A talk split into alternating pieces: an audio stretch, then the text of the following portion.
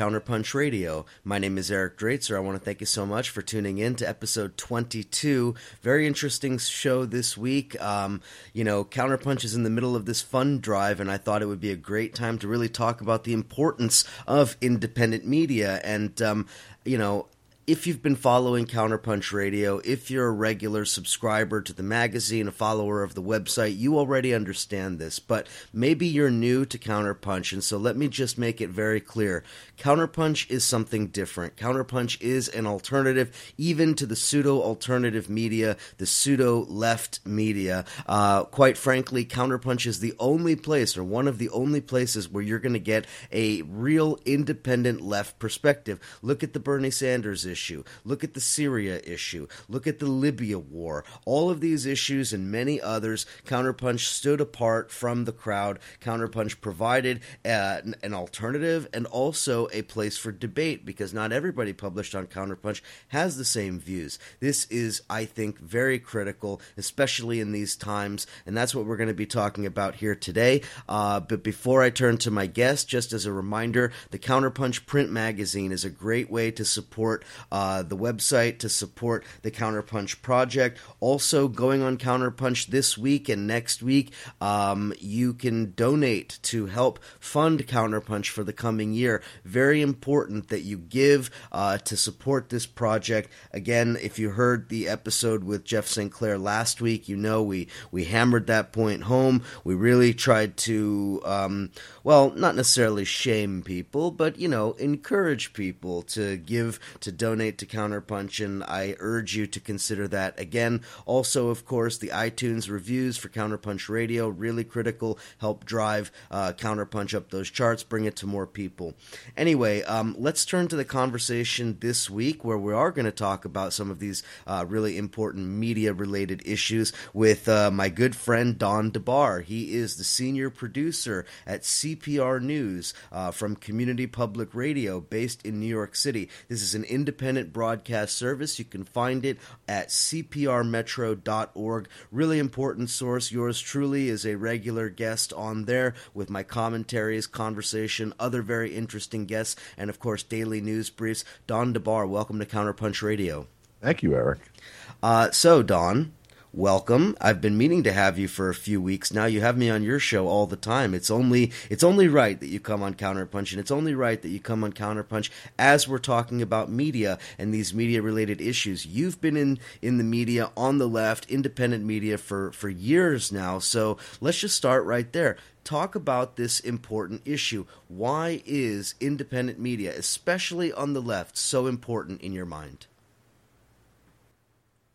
Well, uh, you know, the obvious need for an informed uh, public um, and the obvious bias, the narrow band of the broad uh, sector of the media in the United States uh, make it self evident. But the most important thing is, uh, particularly in terms of supporting counterpunch, is you can get rid of that annoying box at the website. yep, yep, that's if you true. counterpunch.org, you'll know what I'm talking about. Um, The uh, I, I think the importance of an independent left media, uh, the uh, evidence of its importance can be seen in the fighting over Pacifica Radio that's taken place over the course of decades. Uh, Pacifica, um, five uh, stations owned by the Pacifica Foundation, based in Berkeley, California. Uh, KPFA in the Bay Area, California, KPFK in Los Angeles, um, KPFT in uh, Houston, Texas, WPFW in Washington, D.C., and here in New York, WBAI. Five major market radio stations um, with a powerful signal, 50,000 watts here in New York, for example, and then uh, more than 100 affiliates reaching pretty much the, uh, the majority of the geography and the vast majority of the population in the United States. Um, over periods of time uh, from the uh, founding of the first station and the foundation uh, by Lew Hill uh, back during the McCarthy period um, to uh, the last few years, uh, there have been uh, times when Pacifica stations were truly independent um, and where voices of the left were uh, prominent and prominently featured. Uh, the Vietnam War is one such period where it was a voice for organizing against that war, the successful organizing against that war, I might add. Um, again, uh, during the 1990s, um, but before the 9 11 uh, what do they call it before the uh, world changing events of 9 11? Yes, uh, exactly. um, the, one of the uh, many uh, uh, move, moves to seize control of it and purge voices of the left had taken place. Um, it was in the aftermath of um, Amy Goodman at the time, the 2000 election, getting Bill Clinton on the phone and sort of naming names and places about the Clinton administration that weren't part of the popular discourse. Bill Clinton thought he was getting on the air to uh, do another get out the vote uh, bit for Al Gore and had to actually face um, uh, some s- serious questioning about his own uh, eight year term. Things that still echo today the uh, three strikes you're out bill, the uh, other elements of mass incarceration like sentencing disparity and uh, the first uh, bombing of Europe since World War II, uh, the war on Yugoslavia, uh, the uh, truth about uh, what happened in Rwanda, all these different things were a surprise to Bill Clinton, and it took place on the airwaves of Pacifica. Shortly after that, that station was taken over by Democratic Party operatives, led by Mary Frances Berry, as a matter of fact, who was the head of the foundation for a while. And when 9 11 took place, blocks away from WBAI, they weren't even covering it. They were playing um, what the uh, then program director called conservatory level jazz, uh, while uh, downtown Manhattan was falling apart and uh, and uh, a new world order, quote unquote, was being reconstructed uh, in the media here. Um, it took a, a, while to get the network back. That did happen, however, uh, within a year or so after uh, 9 uh, 11. And uh, it was uh, unfortunate that the uh, war on Iraq had already been, you know, essentially put in place. the organizing tools were available for the February 15th, 2003 a massive rally that took place in a freezing cold New York City on, uh, mm-hmm. you know, in anticipation of that war, and again um, in uh, March. And uh, the organizing against it over time uh, continued until the beginning of the Obama administration. And uh, then a whole bunch of us were again purged out of uh, Pacifica. And those that remained, you could see a shift uh, politically in the uh, orientation of the programming. And uh, unfortunately, I'd have to say, even uh, at Democracy Now! Um, if you take a look at coverage for Libya, uh, that's an, a perfect example of, of, of, what's happened. Yes. Uh, there was really no critical coverage of what the U.S. was saying and doing there. Um, the assumption that was made – uh, in the general narrative, in the you know at Fox and uh, CNN and MSNBC, uh, carried through even to the producers at Pacifica that.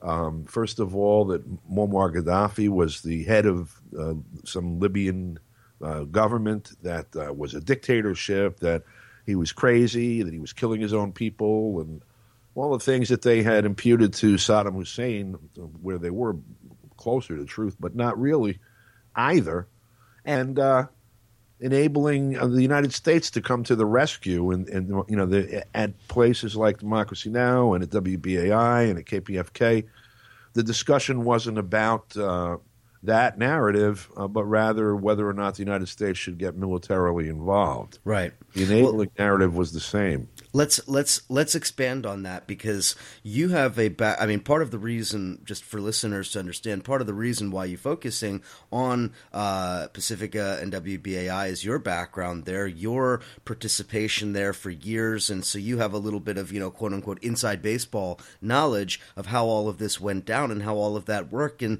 you know a lot of us uh, for a lot of us, myself very much included, Libya was a turning point in our political development and in, in terms of our development with uh, media and our understanding of media and independent media. Because I remember very clearly watching Democracy Now, watching the coverage of Libya, and being absolutely uh, you know, flabbergasted by what I was witnessing because Democracy Now! essentially became more or less indistinguishable from every other media outlet. Um, when we had a genocide, ethnic cleansing happening of black Libyans. We had a delegation that I know uh, you have intimate knowledge of. A delegation goes to Libya, tries to report the truth, talks about the ethnic cleansing, the mass lynchings of black Libyans in the Fezzan province in the south, talking about uh, challenging the narrative of the killing of civilians by Gaddafi's uh, military forces, Gaddafi's security forces, challenging all this narrative. None of that made it into Democracy Now! None of that made it onto Pacifica. And as you mentioned, over the course of a number of decades, these outlets had built up credibility on the left. And so when we were trying to mobilize opposition against a war on Libya, it was almost impossible to penetrate the narrative, not because of CNN and Fox News and MSNBC, but because of pseudo alternative media like Pacifica. Yeah, because the alternative media that people had come to rely on had essentially been negated or occupied. Yep.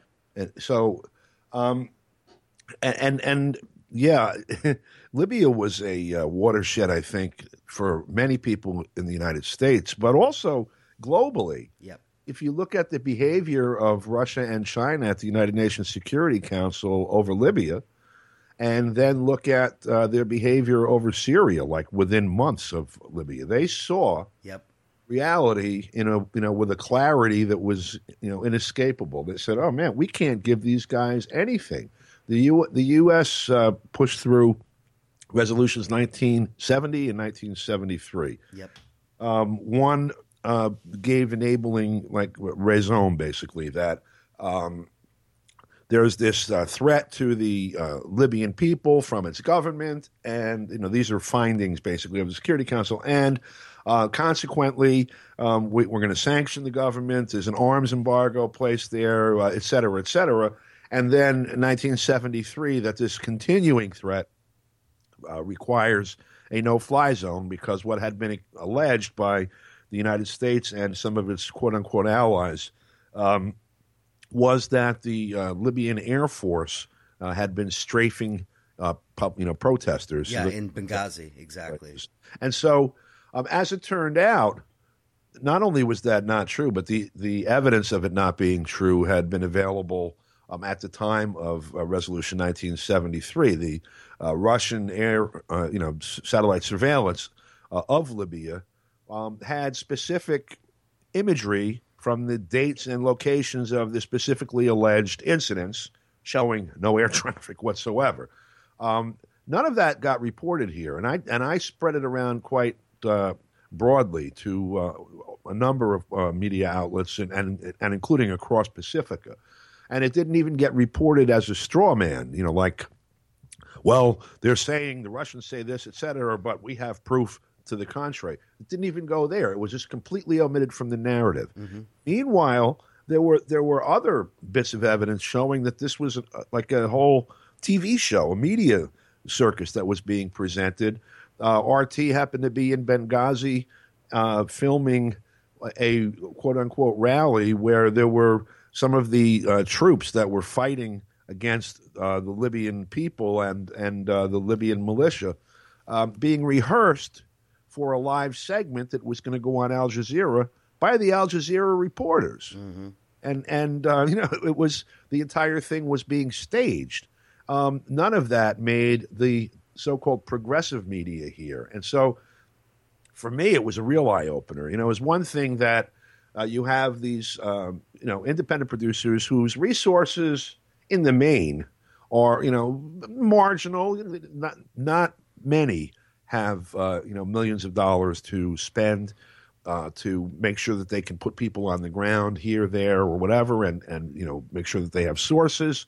Uh, some do, however, but um, but most don't. So you figure, okay, if they got that wrong, they were doing their best, but they just couldn't, you know, couldn't place somebody into the scene, or their information, you know, the one or two people that they had turned out to not be reliable. They picked, they cleaned it up quickly thereafter, and uh, you know, I have to look at it critically, but I still trust them. You know, well, in this case, I had been in contact with uh, people on the ground that I some that I knew personally very well, like Cynthia McKinney. I had actually been to Libya with her um, in 2009. So in 2011, not in October of 2009, in 2011, when she goes back with a group of people, some of whom were, you know, on the trip that I went to, that are people that I, you know, be, became friends with or had already uh, been acquainted with when we went to Libya, when they're telling me what they're seeing on the ground and sending me video and I'm looking at that against the reports that I'm hearing from the left media, so called, um, and there's huge not, dissonances. Putting it, uh, my, there's a huge contradiction between what, what I'm being shown and and what's being described to me by sources that I'm familiar with, and what's being reported here. It made me realize that there's some agency involved in this, not just you know some deficiency. Yep. So you know that is a, that. First of all, it was an you know an awakening to me. Um, although I had already faced some uh, measure of that, we had there was a purge of uh, much of the left from Pacifica in uh, early 2009 um, when uh, the station was the network was taken over uh, after they have these membership uh, elections and uh, these local station boards and a national board, and it's really unwieldy, uh, kind of uh, bizarre uh, corporate structure for this, uh, you know, not California nonprofit corporation with an IRS 501c3 designation, and um, there was litigation over the election outcome, and I think it was in the November 2008 or October 2008 election. Uh, a, a different majority uh, attained, like a very small majority on the national board. The um, foundation's executive director, Pacific Foundation executive director, resigned.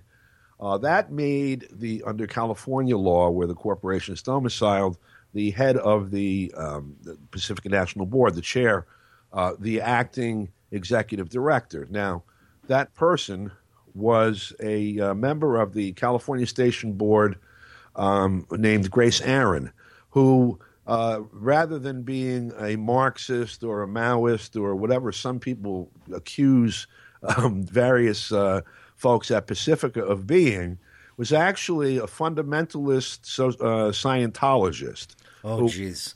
biggest quarrel with Scientology was that it had strayed from, and you can see this on YouTube if you type in Grace Aaron and uh, uh, on YouTube, you'll see her lecturing on how uh, Scientology has strayed from the teachings of L. Ron Hubbard. and so this this was the ideological basis of a purge Yeah. that took place throughout Pacifica um, that is only being recovered from over the last year or two, um, partly due to uh, absolute failure uh, financially of the network after this group took over, claiming that they were going to save it financially, um, and also um, a, uh, a change in the uh, board membership, leading to a slightly, uh, you know, to a majority, a slight majority on the other side. So um, Pacifica as a uh, media voice, of course, just because it's a radio network, has also seen a decline in terms of market share with the rise of the internet. And um, so, for those who wanted to eliminate, you know, that what, what they call full spectrum domination or full spectrum dominance was the philosophy of the uh, the neocons that's uh, you know been still con- continued as a project. Um, whatever market share of the uh, co- the like the uh, aggregate uh, consciousness, I'd say, of the American populace that Pacifica occupied before. Would have radically uh, shifted just in, uh, as a consequence of the uh, loss of influence of radio as a part of the full media spectrum. And then, in addition to that, much of it was stomped out affirmatively by uh, people who were apparently financed from the outside um, but had uh, wheedled their way into positions of control inside. And that's Well, only one of a number of independent media, by the way. Pacific is by no means the only uh, uh, left media that has suffered this fate. It is, however, one of the most prominent ones. Yeah, that's right. And uh, man, you, you brought up a number of things that I wanted to touch on, but let's let's take a look real quickly at this issue. Uh, and yes, of course, it's not just Pacifica Radio, but foundation funding being one of the primary sources of revenue that's funding this project. These foundations, which are invariably tied to the liberal establishment, if not directly to the Democratic Party, many of the same foundations, many of the same private donors are the same people who go to the,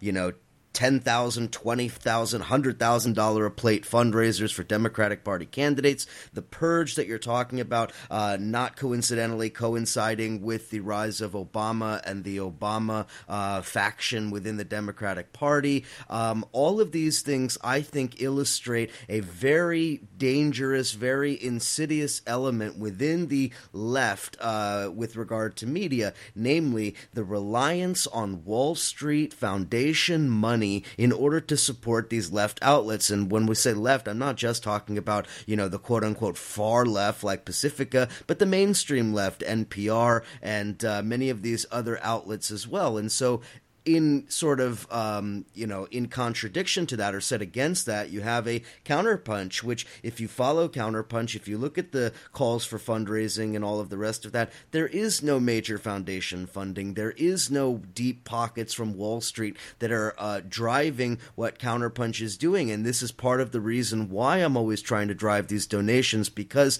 um, on the one hand the independence is very important but the independence can hurt and it hurts in the realm of financing. Yeah. Uh, believe me, um, this is something. I know, and I know you know it uh, obviously firsthand with uh, community public radio. Yeah, we, uh, you know, our, our fundraising is uh, limited, unfortunately, um, to uh, essentially uh, keeping ourselves on the air, and we're, you know, we're talking basically paying for a server to stream. We have a twenty four seven uh, internet radio station, cprmetro.org, um, that we uh, program uh, 24 7. And so we have to pay uh, a uh, someone to run a server that streams that. You know, it's in the hundreds of dollars a month. It's not a, a huge nut.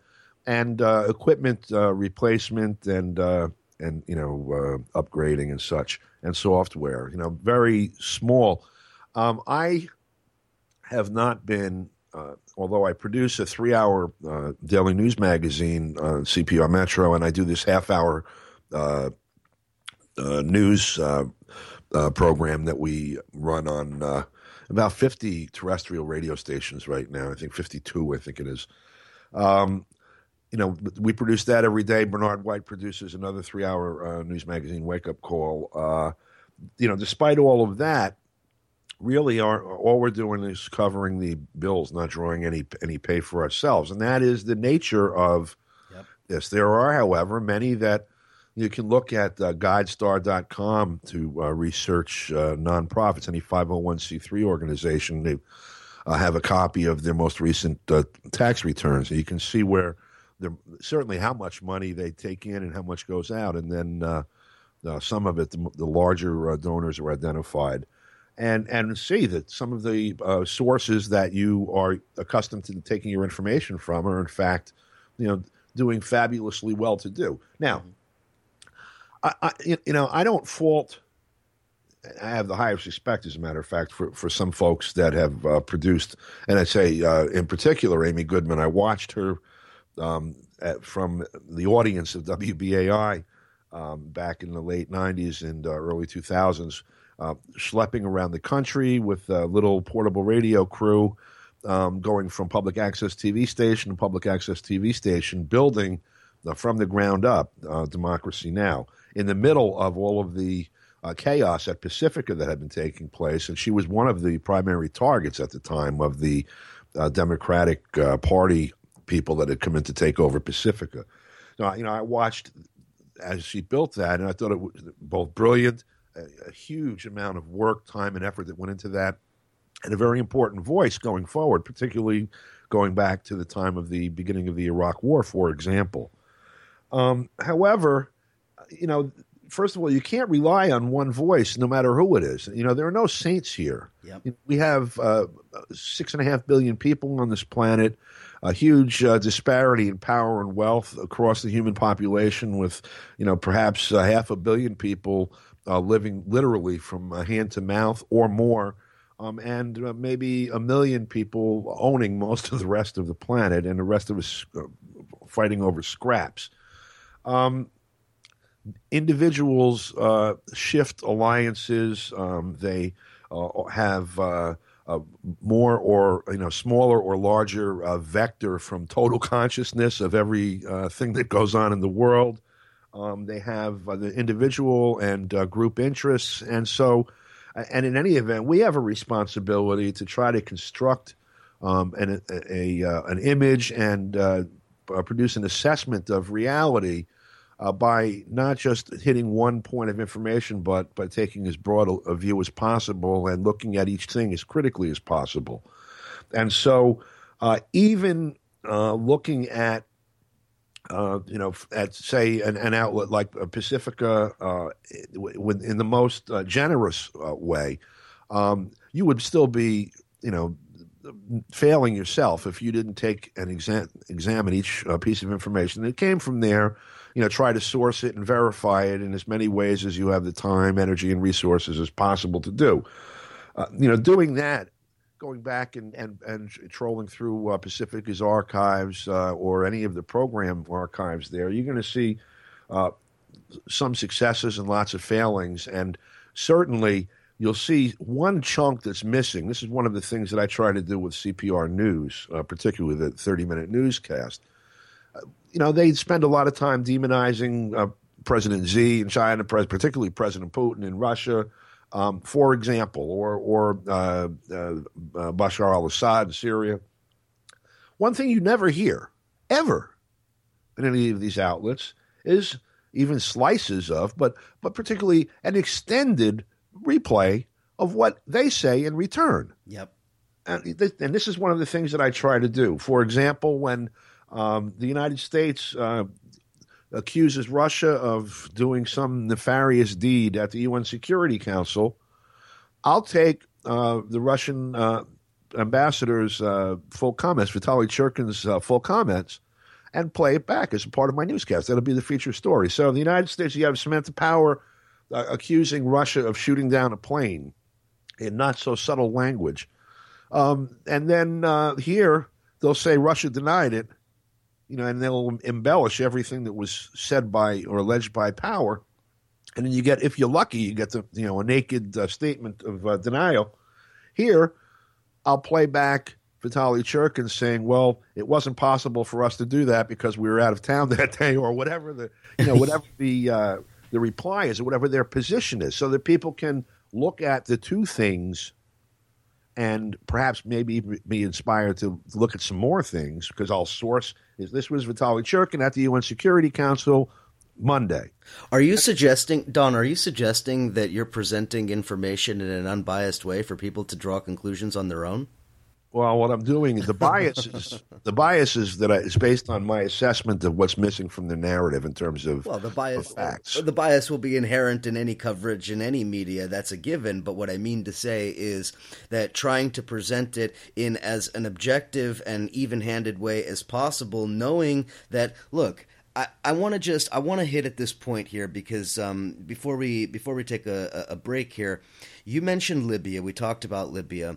Uh, there are a lot of people, myself included, who uh, and I know you as well, who have appeared on RT, for example. Well, the bias with RT is out in the open. Everybody knows what the editorial line for RT is. It is funded by the Russian government. It is designed to present a counter narrative to the Western media. Everybody knows what it is. But it is demonized endlessly, just like Press TV and even CCTV, maybe to a lesser extent in some of the other non Western media. But I want to return to this point of Libya. There was no outlet other than RT that covered Libya as well as, uh, well, or as fairly as RT did. RT was presenting oppositional coverage despite the fact that the Russian government did not veto in the UN Security Council. I remember uh, really gravitating towards RT during the Libya conflict because it seemed to me the only news outlet that was covering any of the stories that were being suppressed, including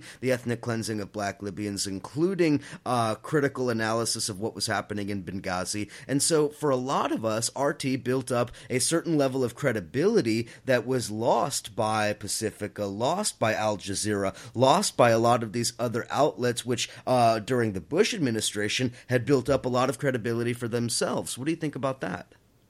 You know, it's interesting also. Um, at the same time that uh, I would say within a month in advance of, I think it was in January of 2011, uh, ahead of uh, the uh, February uh, so called Arab Spring that uh, my colleague uh, Sukant Chandan in London calls the Arab Sting. Yep, exactly at Pacifica, the uh, you know they had suffered um, under uh, this group that took over in 2008, 2009, some serious financial setbacks, and there were layoffs and cutbacks in the news departments and producers and such, and a purge that was ideologically based, clearly, and racially based, uh, for sure.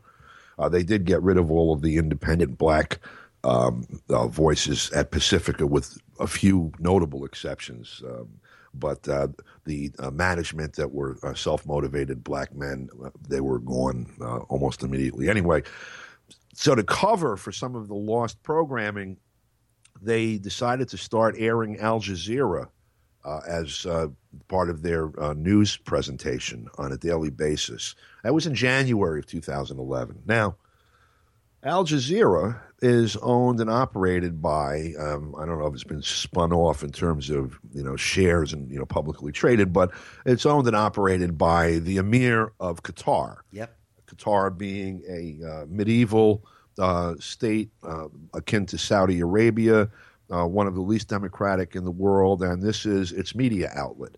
And Qatar, of course, was one of the players on the ground in Libya with uh, reports, eyewitness reports from uh, folks like uh, Lizzie Phelan and uh, Mahdi Nazemroaya and others, uh, sources that I know uh, personally, um, telling us that the uh, when there was finally a an, an entry of forces into Tripoli after it had been pounded for seven months by U.S. aerial bombardment, that the group of maniacs that came in had uniformed Qatari commanders. Mm-hmm. So Qatar was not an objective, uh, you know, player here. Qatar was was one of the uh, primary uh, participants, and so Pacifica's news coverage was primarily based uh, from, uh, you know, from Qatar. Yeah. Uh, so so that that part was interesting, but watching, it was RT and Press TV um, Press TV had, you know, Iran had the, the official government line of Iran was that this was an indigenous revolution in uh, Libya at the time. Uh, you had, you know, the uh, political dissonance among um, the Arab states where you had uh, uh, Shia re- uh, religious state, um, Sunni religious states, and um, the multi ethnic secular states. That being Libya, Syria, and Iraq um, up until 2003, 2004. Uh, so I think that that influenced it. But to its credit, Press TV presented all sides. I, they had me on a lot where I would be sitting, you know, in, in, a studio in New York, you know, looking into the camera and saying, "Hey, you know, you folks in Tehran, you need to wake up because guess yep. what? They have they have a tour laid out, okay, and Tehran's on the tour list.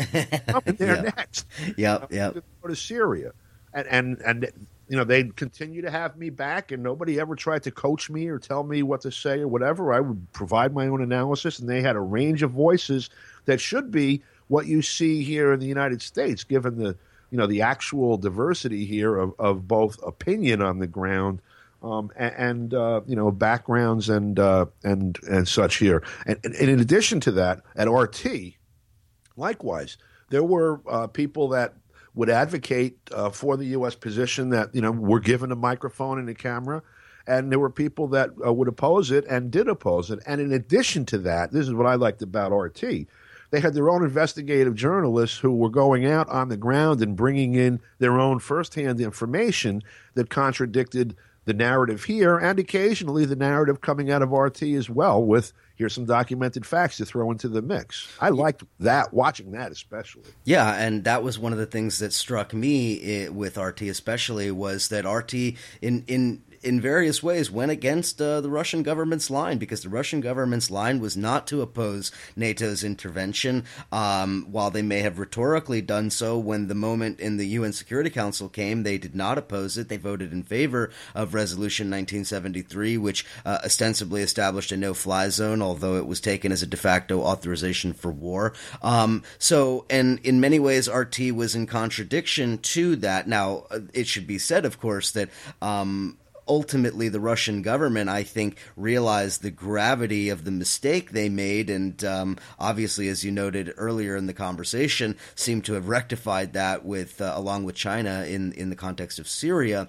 Um, and this is really, I think, the final point that I want to hit here is the oppositional nature of media because in talking about RT and Press TV and you know Al Jazeera and all of these news outlets it's not to you know pump up one to the to denigrate another and it's not to just put counterpunch in opposition to all of that. It is to demonstrate the importance of media and the importance of these narratives and and understanding how they are shaped and the relationship between the shaping of these narratives and the events on the ground because if you think about it I mean, we can all sort of, you know, uh, long for the, the glory days of anti war organizing during the Bush administration, right? When a lot of our, uh, you know, left media was on the same page, when Al Jazeera and Pacifica and all of these other outlets could be relied on to present the information that needed to be presented in order to challenge the neocons, to challenge Bush and Cheney and the warmongers and all of the rest of them.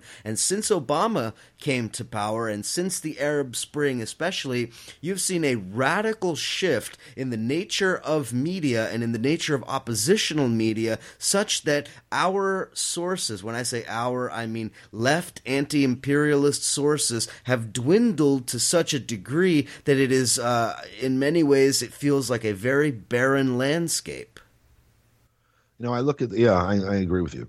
Um, however, there are there are you know there are kernels of hope, um, and uh, and there is, I, am going to, uh, you know, out myself yet again as a Marxist. There is the uh, dialectical uh, nature of things, um, where uh, in that kind of a condition, the uh, you know the opposite is given birth to. the kernels of its opposition arise from that.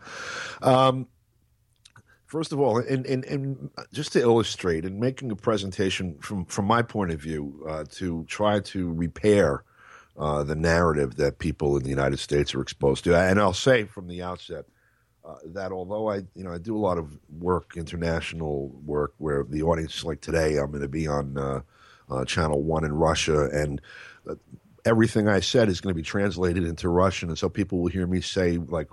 Um, uh, today I am, and then you'll hear Sironia, but you know, et cetera, yeah, et cetera. Yeah, yeah.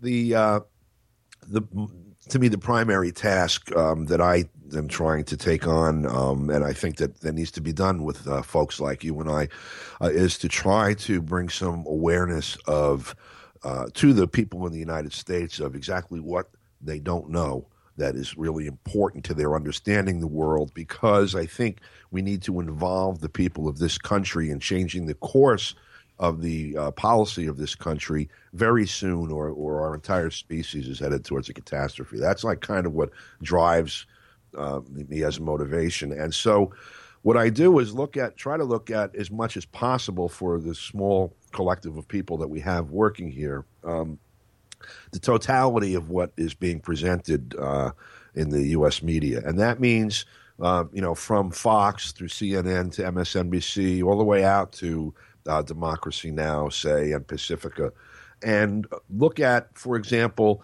if uh, Friday you have the UN uh, Security Council talking about what's happening in Palestine. Um, you know, okay, so I sit and watch the UN Security Council meeting and I, I look, I source the uh, uh, material that uh, the presentations were based on. Then I'll look at the coverage to the extent there is any, uh, say from Fox out to uh, Pacifica, figure out what's missing, and that's what I'll present and try to you know push out as far as possible uh, into people's faces, so it gets considered by some segment, particularly among the left. Um, uh, you know, uh, as a part of the uh, you know part of the process of what's going on. So in the process of doing that, of course, um, you know, you start to identify what uh, what the leanings of each of these uh, sources are to to the point where you can almost predict what they're going to say as each event unfolds. Exactly. And, yep. And so, you know, in the process of doing that, I start to assemble a uh, what's the word they use in, in media, a stable, quote unquote, of um, voices uh, that can address a variety of issues that uh, you know that are germane to this, and um, and we've been uh, trying to do that and, and and bring some of those voices to the fore. And it's interesting because some of the folks are people that I got to know through RT, for example. Others are people I got to know through Pacifica that are still uh, presented on Pacifica. And uh, I would say, like, uh, for example, um, uh, uh, Dr. Richard Wolff, the Mm-hmm. economist, Yep. Um, and uh, Dr. Gerald Horne, uh, the historian, um, and, and, and others, you know, a number of others. And, uh, and, and, and so, you know, the process of doing that, it, it's very uh, slow.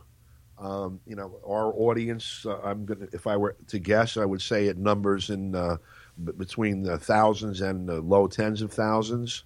Um, in terms of, you know, it's hard to keep a head count. I think we we run uh, a hundred hits at our news website every day, for example, but about 53, I think, of those uh, 55 are terrestrial radio stations and internet radio stations, and they have their own audiences, whatever the reach of that is. Um, from Facebook, I can see that the you know the reach there is uh, is into the uh, low thousands. I think I have forty five hundred uh, Facebook friends, for example, who get posted when the news goes up every day, and and stuff. So it's a very slow and tedious process, and we spend very little time fundraising, sort of out of necessity. A or you know, when you're trying to organize uh, a, uh counter narrative and a uh, you know a, a counter political uh, uh, center.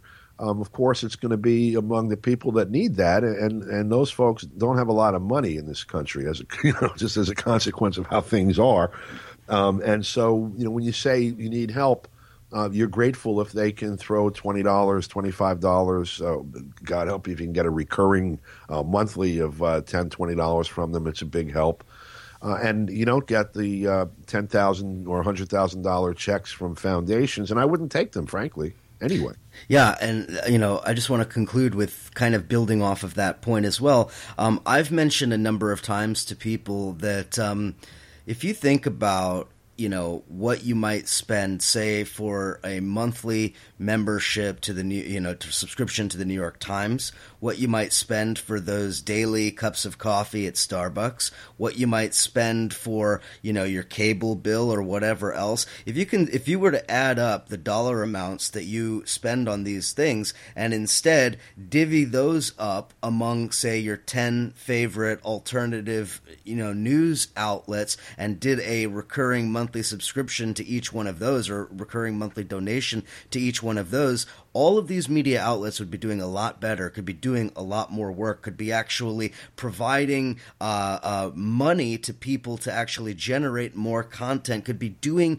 a lot more things. And so we wouldn't necessarily be as bare bones as we are. Uh, you know, I know that firsthand, having done multiple podcasts, running my own website, working with Counterpunch, working with other uh, alternative news outlets. You know that, of course. Um, this is something that is really, I think, an ongoing conversation how we build up an independent base of support, financial support, and also just public support, getting the word out, spreading uh, our favorite outlets to all of our circles of friends and contacts. This is an absolutely critical task, I think, for the left, and it's one of those things that, look, I, I think that the establishment, the foundations, and all of the rest of them, they don't want to see that. All the more reason for us to do it.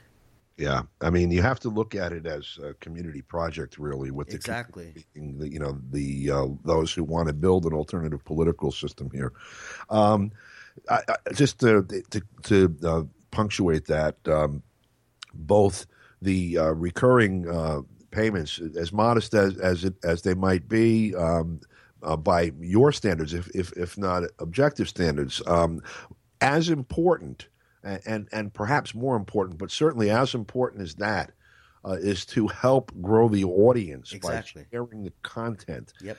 You know, with a Facebook account, going out and, and, and maybe adding Facebook friends or setting up a separate Facebook account that isn't for your family and your cats and all of that, but to do some political organizing and building a, a, base of friends there and then sharing every uh, podcast that you get from uh, from uh, Counterpunch Radio, uh, every podcast that you get uh, from CPR News, every podcast you get from whatever sources that you have, sharing it and, and bringing it to a larger and, and larger audience because this is something that can be done free. It just takes a little time, even if you spent 15 minutes every day sharing, say, three or four links of uh, your news sources and developing maybe a couple thousand uh, Facebook friends for that account and sharing it there, that can explode to a mass audience very quickly. And also, I mean, you know, there are a lot of people who shy away from social media, as I did for a long time. I mean, I'm I'm a younger person, and I didn't want to get on Facebook until actually relatively recently for a lot of reasons. Um, but I mean, even if that means an email list to your hundred, you know, closest uh, contacts via email, saying, "Hey, you should check out, uh, you know, Counterpunch Radio this week. This is a great news segment, or this is a great interview, or CPR News. You know, this was excellent. Don had this guy on, and they were talking about X, Y, and Z. You know, that sort of thing is actually incredibly valuable. It helps to grow the audience, and and you never know. I mean, the people who receive it then share it to their contacts, and I mean that's how these things grow. That's how they build. Because just as as we're getting at, you know, there is no George Soros money that's going to be rolling into truly independent oppositional media. It's just it doesn't work that way, and so it is up to us to fill that void in supporting these type of news outlets.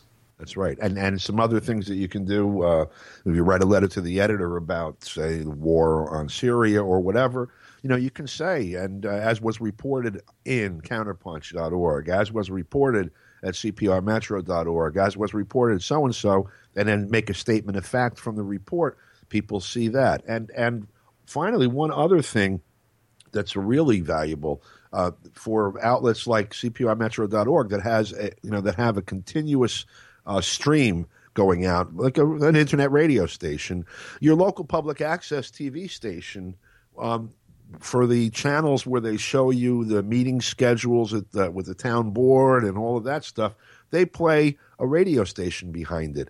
Talk to them. Get them to carry CPRmetro.org. Get them to carry broadcasts from uh, Counterpunch.org. Get you know, try to get your media out in front of as many people as possible, and and and that's a very important place where you can do that. Absolutely. Well, Don, um, I'm happy to be one of the horses in your stable. Thank you so much for that and having me regularly on CPR um, on Sundays and sometimes giving my commentary. Um, listeners, I cannot recommend hi- uh, more highly CPR News. That's Community Public Radio. You need to be following it. You should uh, become a regular listener, become a supporter at CPRmetro.org. Uh, senior producer Don DeBar thanks so much for coming on Counterpunch Radio.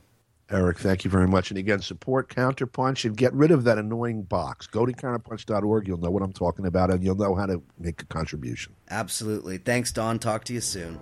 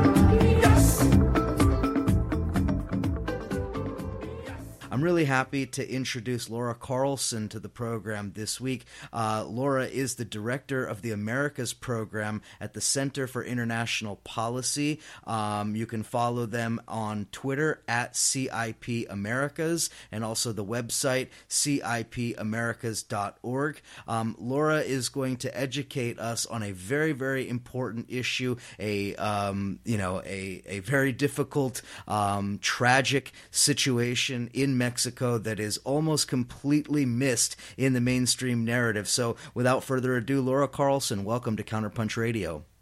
Thanks, Eric. It's a pleasure to be on the show thank you for coming on and thank you for uh, taking up this really important issue. And I've danced around it. I haven't named it. Um, we're talking about the, I guess a lot of people probably know about it, what happened in Iguala about a year ago, Iguala, Mexico, the um, Ayotzinapa incident, as it's uh, come to be known popularly. Um, I want to just, you know, I mentioned that, but I, I should be clear. There are probably a lot of people who still don't know what exactly we're talking about. So let's begin there. Can you give us a little bit of background for people? What happened a year ago? What were the circumstances of this case? What do we know about it today? Sure. So on September 26th, a group of students from the Rural Teaching College of Ayotzinapa set off from their school to commandeer buses now, this uh, sounds uh, kind of drastic, but it's actually a very common tactic of these schools because they're severely underfunded. These schools have a long history. There are schools that were developed after the Mexican Revolution with revolutionary ideals, and the idea was that they would provide um, they would provide an opportunity for the children, men and women. In this case, the school is an all male school, and there's others that are all women to receive an education and become teachers and go back to their own communities as teachers in their communities. So the students from these schools come from very poor uh, campesino indigenous communities, most of them from the same region as the school, in this case, in the state of Guerrero. And the government has been hostile toward these schools for quite some years because essentially their philosophy goes exactly against the neoliberal reforms that are taking place. Mm-hmm. They're schools that really concentrate on um, a more equal distribution of wealth, on the value of work, on a fair shake for indigenous and small farmer communities and also on the value of collective action. So the students set off to, to get these buses because they weren't provided transportation within their school, and they were planning to take a whole group of students to participate in a big demonstration that's held every year here in Mexico City that's protest against the October 2nd, 1968 massacre of students in Tlatelolco. They went first to one city, the capital of the state, and they were blocked from entering in. And so they went on to Iguala, and basically what they do is they stop a bus, they talk to the bus driver, they say, We want to use this bus, they make an arrangement with the bus driver. Um, and they and they end up taking that bus for their purposes as long as they need it, and then they give it back when they're through with it. Um, it's not legal, but it's pretty common. Um, so they began to try to find buses and they ended up in Iguala because they couldn't go to Chilpancingo. And when they got into Iguala and the, one of the buses went into the bus station, the students were locked up instead of being able to go with the buses. They'd been told they would, so they called other students. And then as the buses, by this time there was five of them, began to try to leave Iguala, uh, is when at about nine o'clock at night they were ambushed by local police. And the police began firing on the students. There were several different incidents in this. There were several different places in the same general area near the downtown Iguala where the buses were of students were attacked. Um, so they began firing on them, and then and then uh, the students were unarmed, completely unarmed. They began saying, "Stop firing! We're just students," um, and uh, they they fled. And they called a press conference. There was a press conference, and during the press conference at midnight, there was another attack on the students. this time by commandos. So, in all this, the dust cleared from all this. What we had was six people dead, three of them students, and three of them apparently from a bus that was mistakenly identified as students from Ayotzinapa and that was also attacked on the highway. One student in a coma who continues to be in a coma a year later and 43 students that have been rounded up and taken away by the local police and were never heard of since. Those are the 43 disappeared, and their number has become a symbol of injustice here in Mexico. So, those are essentially the facts that we know regarding the case. And then the investigations over this past year, particularly as to why this happened, have um, have not resolved the questions and in fact in some ways have created more questions. Yeah exactly. I want to focus on that a little bit and i, I should have mentioned it in the opening here. You had a great piece uh, which we published on counterpunch. It was entitled on government lies human bonfires and the search for truth in mexico a really great article that dives into a lot of these unanswered questions. And so i want to i want to touch on that a little bit and i i'm not asking you necessarily to get into the minutia of the case uh, all of the specifics but there's this interesting question about these inconsistencies and some of the statements that were made by pretty high ranking officials in the Mexican government. And it doesn't really seem to jive with what we're actually seeing in terms of the evidence that's come out. A lot of open questions, a lot of uh, mishandling and or deliberate uh, hiding of evidence. So talk a little bit about these inconsistencies and this larger question of the integrity of the investigation. Exactly. And that's the biggest thing we're facing right now, a year later, because an experts uh, committee was put together by the Organization of American States, the Human Rights Commission, to come and investigate. And of course, this had a lot to do that with from the very beginning, especially the parents of the missing students just did not believe the government version. And they were also seeing that the investigation itself was not trustworthy. There was a lot of omissions, there was a lot of mishandling of it. And so they really pressured to have some independent commissions back up this investigation and and uh, to have some to have some information uh, parallel to what the government was producing. So this commission took six months, and they came out. It was a very high level commission, some really important people on it with a lot of experience in this kind of thing, and they just came out with their report about two and a half weeks ago. And the biggest thing, and this is why it says human bonfires in the title, is that the government version was that the local police had been corrupted by the lo- by a local drug cartel and they went and they captured the students. They handed the students over to the drug cartel. The drug cartel took them, executed them, and then incinerated their bodies in the town dump. Well, the committee, the parents never believed this. And the committee went to the dump and they did extensive analysis. And what they found was that that was absolutely impossible. It turns out that to completely incinerate 43 bodies requires an enormous conflagration. Yeah. And there was no evidence that could support that a fire of that size had ever taken place there. Um, they, the government claimed to find remains in plastic bags in a nearby river, which was also weird. I mean, then you'd have to wait like three days for the the ashes to cool enough off enough to put in plastic bags and throw in the river. Mm-hmm and it's not a typical you know method of operation of organized crime groups. And they identified one they had one dna match uh, to one student there but the parents were still like we don't know where these remains really came from because they were found in a river. You know we've got one dna match but they were still extremely skeptical. So this completely destroyed the whole hypothesis that the government had put forward calling it the historic truth. I mean, they were not going to allow for any doubt about their version, which turned out to be false, um, and left everything open again. And also with this enormous question of why did the government lie to us?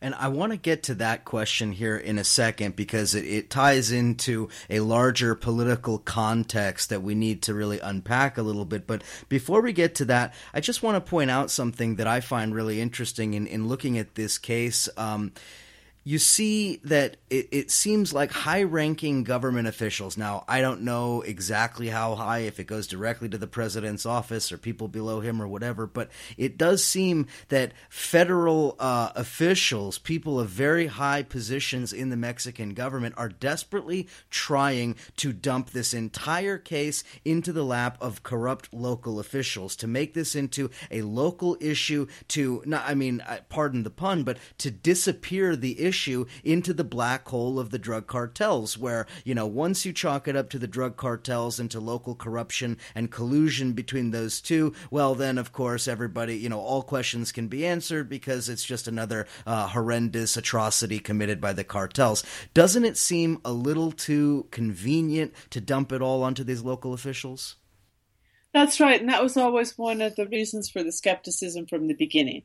Because what they were trying to say is what they always say, pretty much that uh, we are the good guys in this drug war. We're fighting the bad guys, which are the drug cartels. And unfortunately, we have a few bad apples in our ranks, and mm-hmm. especially at the lower levels of government, of course. So when they came out with this version, they were so eager that people just accept it as as the historic truth, you know, that they, because it would enable them to wash their hands of the whole case at the federal and state levels. And uh, they had already rounded up a lot of the municipal police. They had already arrested the mayor and his wife, who were supposedly the people who gave the orders to stop these students. And they really hoped that they could just sweep everything under the rug from there. So what this does is really open it up. And it's not only that their version was false, which means that we don't know what really happened yet, but it's also there are a lot of parts within this 560 page report that's very thorough that uh, reveal that the federal police and the Mexican army were aware of what was happening at all times and did nothing to stop the bloodshed. They were aware of the students' movements from the time they left their school, hours before the ambushes, and they were present at the scene of several of the crimes during the shootings yep. from uh, many of the testimonies. You know, so in, in, other words, we're talking about um, more or less a government sanctioned massacre. Um, whether you want to lay the, the blame directly at the feet of these uh, of these army, uh, you know, of the soldiers and of their commanding officers, or of the police, or a combination thereof, essentially you have a collusion between these forces for the purposes of repression, and in this case, that repression was a massacre.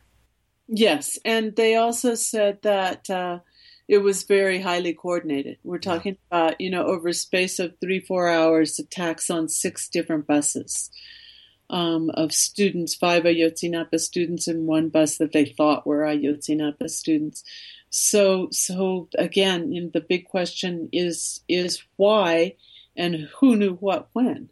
Yeah, well, and that's really where I want to go with this conversation because this is very much a human story. Of course, I mean the the, the families of these of the victims, um, their extended families, their friends, the the next cadre, the next generation of teachers who are coming up, who maybe will question whether they should be as active as their predecessors for fear of possible repression. All of this this human side of the story is really important, but I do think that we have to place it within a broader political context in order to really understand this issue. So that's where I want to go. Tell us a little bit about what the government is doing in collaboration with certain corporate interests in the context of privatization, collaboration with transnational corporations, trying to promote investment, and how this case fits into that. In other words, how is a new crop of teachers working with the rural poor? With the working class, with the campesinos. Why do they see them as such a threat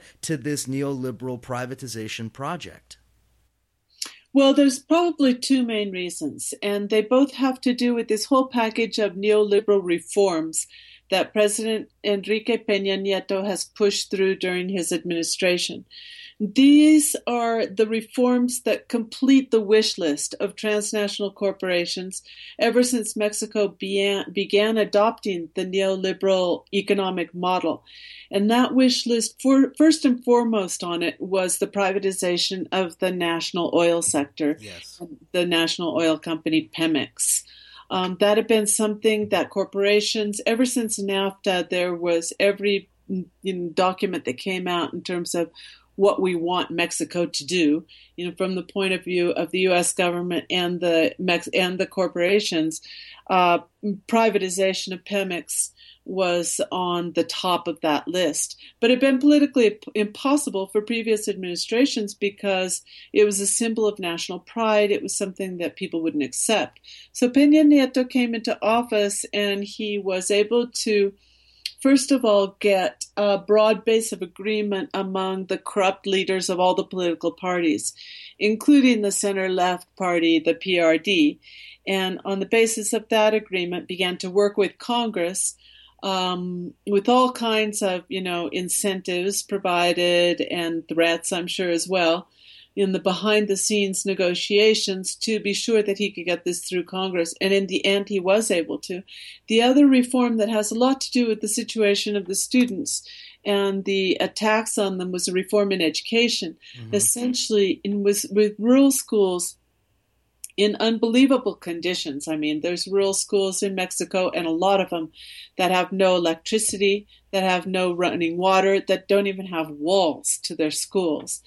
So with this situation, the uh, education reform, instead of guaranteeing a basic level of of education and of educational installations, you know, for students, no matter how poor and how remote their community is, um, was toward this privatization model and the kind of no child left behind standardization of testing. This was going to push out a lot of those teachers who were trained in uh, more the social values of the revolution. It was going to eliminate their labor union organizing and any capacity they had for collective bargaining. Uh, and one of the things that it did directly was it, was going to gradually eliminate the guarantee that students at these underprivileged schools, like the rural teaching colleges, would be guaranteed a job in their communities when they finish school, and that their schools, in fact, would be guaranteed continued survival. So it was something very dear to the heart of the students. They'd been probably among the most active groups within within Mexican society throughout the country to protest against that. And they'd also been very active in protesting against the oil reforms. The other thing is that when they came out um, against the oil reforms and others, you know, they are going back into communities, rural communities that are already beginning to organize against what's happening with this massive sell off of Mexico's natural resources to transnational corporations. These are communities that, by these changes in law, will um, be forced or could be forced to change from this millennial smart, small farmers model to having to sell or lease their lands to oil and especially mining developers. Mm-hmm the concessions are already in mining the concessions are already widespread and there's already local conflicts against it not only because their land is being converted to mining uh, without real consultation or without them having a say in it but also because even if it's not their land if it's contiguous the amount of water that mining takes out makes it impossible for them to continue to farm and to continue their way of life.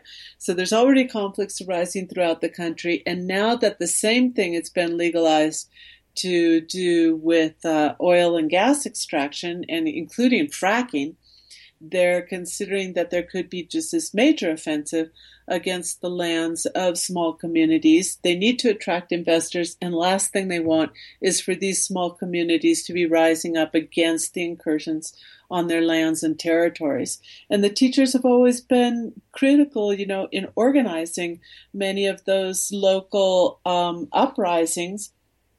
So another reason that they would have to eliminate these schools and to uh, assure that those values that, oppo- that are opposed to the neoliberal la- model don't become extended generation through generation is uh, getting rid of the schools for that. Yeah, and you know what's I think interesting for people, especially in the United States, is that there is an extended version of the privatization of education that we see here in the U.S. happening all over the world. And what we're talking about here in Mexico is merely the more brutal kind of repression that can take place in Mexico, but it's within the context of similar processes privatizing public education, public institutions, busting of labor unions through intimidation, through school closures, and many other tactics, the displacement of uh, local communities, especially communities of color, or in the case in, in, in Mexico and, and uh, elsewhere in Latin America, indigenous communities. Um, you see a similar scenario playing out right now under the right wing uh, government in Honduras, which is uh, desperately uh, attacking some of the indigenous communities who live on prime real estate that uh, many of these hotel corporations and real estate speculators want to get their hands on. So this is not just a, a you know a, a massacre of 46 people. This is a symbol of a very very troubling, very dangerous trend all throughout Latin America and really all throughout the Western Hemisphere, wherein corporations with their collaborationist government partners are essentially uh, carrying out repression in order to clear the way for their investments and their profits. Yeah, that's right. And so then, and and it's a it's a model that creates such extreme inequality that there's always going to be resistance against it. And so now, in order to kind of nip that resistance in the bud, these kinds of educational reforms are important because they're talking really about a model of education for inequality. Yes. And what the students are defending is an is a model of education for equality.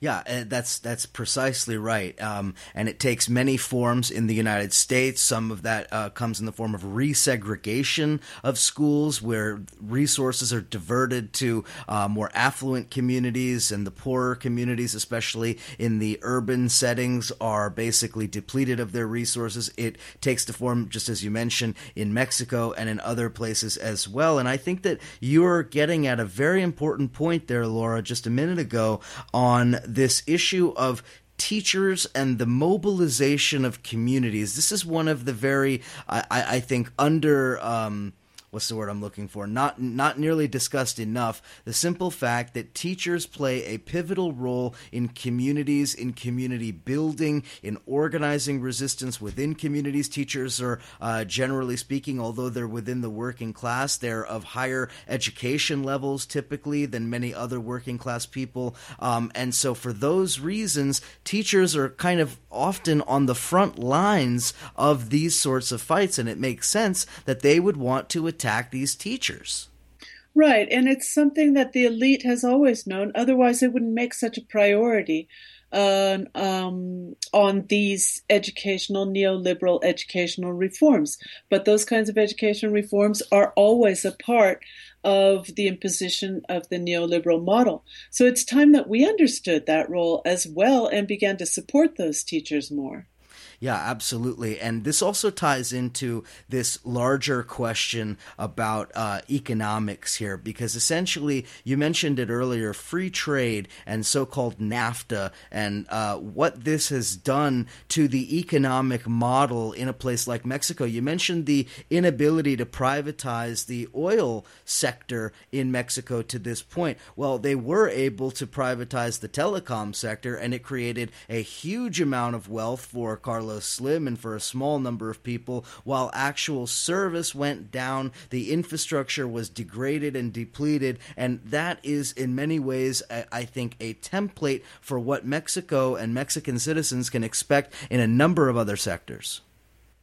Yeah, they've been, they've been with the privatization of oil. They've been promising that prices of gas would go down, and completely the opposite has happened. They always promise that. that. But the destruction, the environmental destruction that that implies, when we look at the long term effects of these, you know, take everything you can now and then get out of there kind of development strategies, um, they're dire.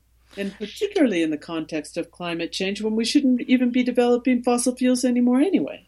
Well, and on top of that, I mean, it, it, gets into the question about hydraulic fracturing or fracking and the impact it'll have on groundwater, the impact it'll have on agricultural output, the impact on the quality of the food that's produced, on a number of other environmental issues. And that's not even touching on, as you mentioned, climate change and, and related issues. So, in many ways, this is the full neoliberal package that's being delivered to Mexico. And in many ways, the, uh, the, the um, Ayotzinapa um, disappeared, the, the the massacre is, I think, symbolic of this larger trend.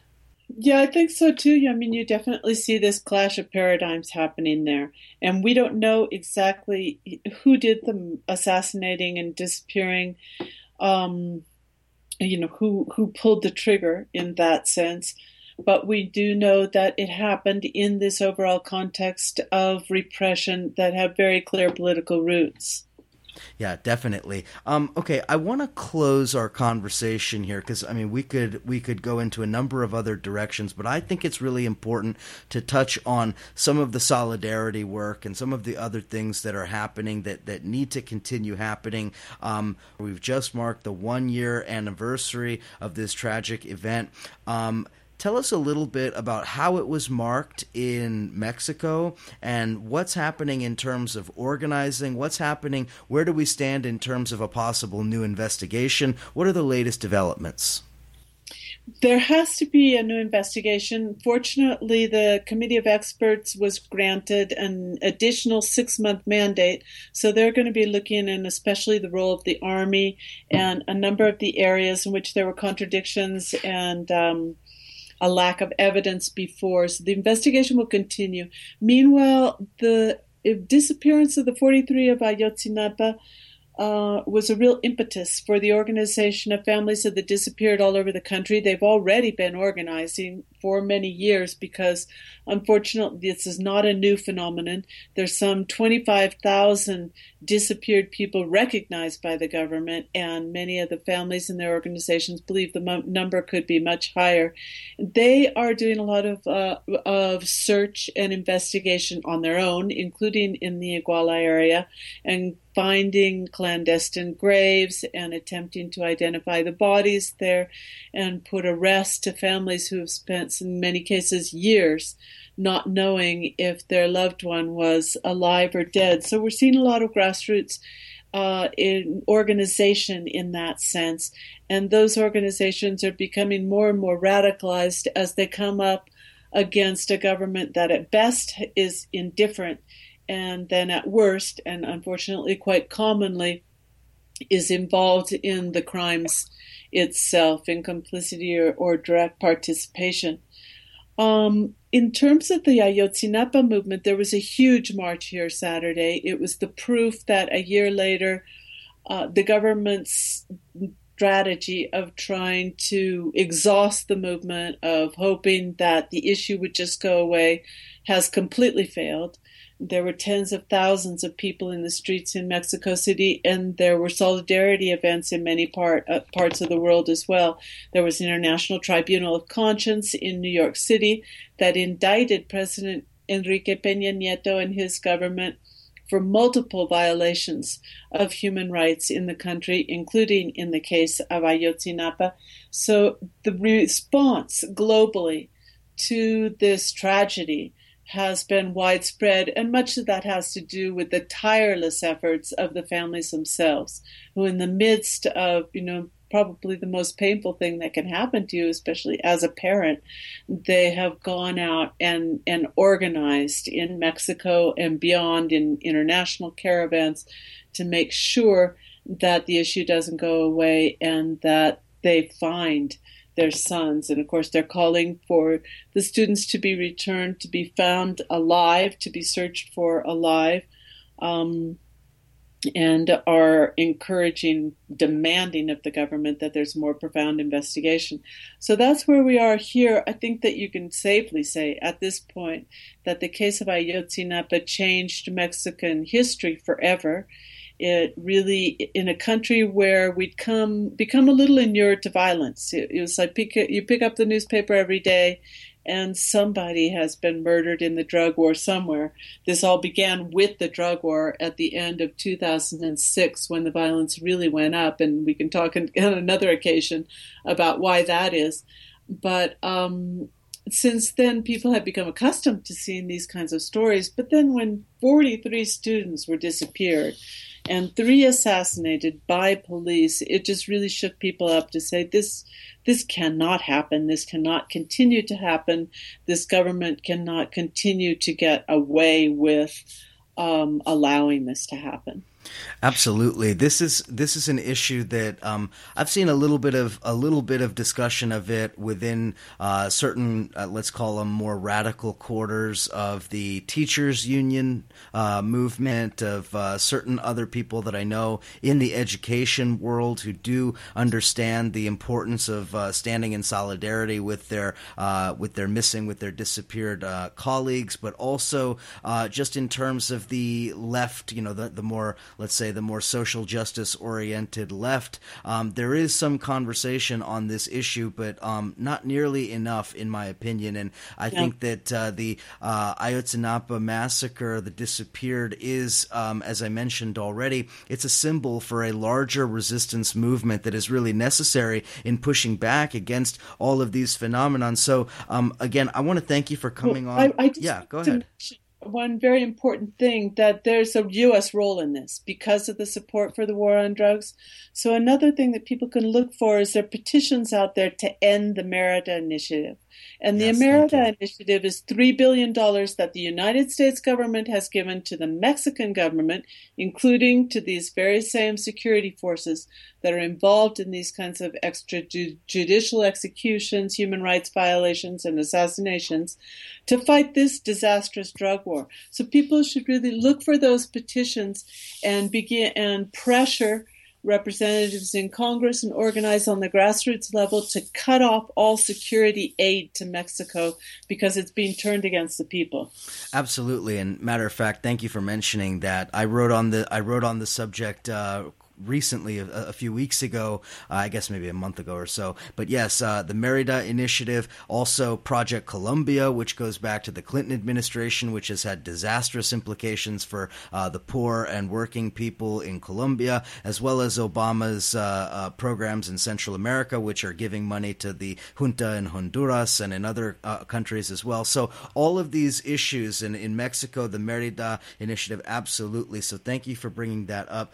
Um, Laura Carlsen, I, I, wish we had some more time, but I want to thank you for coming on Counterpunch Radio. Again, uh, Laura is the director of the Americas program at the Center for International Policy. Uh, her work is excellent. You should be following it. You can follow them on Twitter at CIP Americas and the website cipamericas.org. Laura Carlsen, thanks for coming on Counterpunch Radio. Thank you, Eric.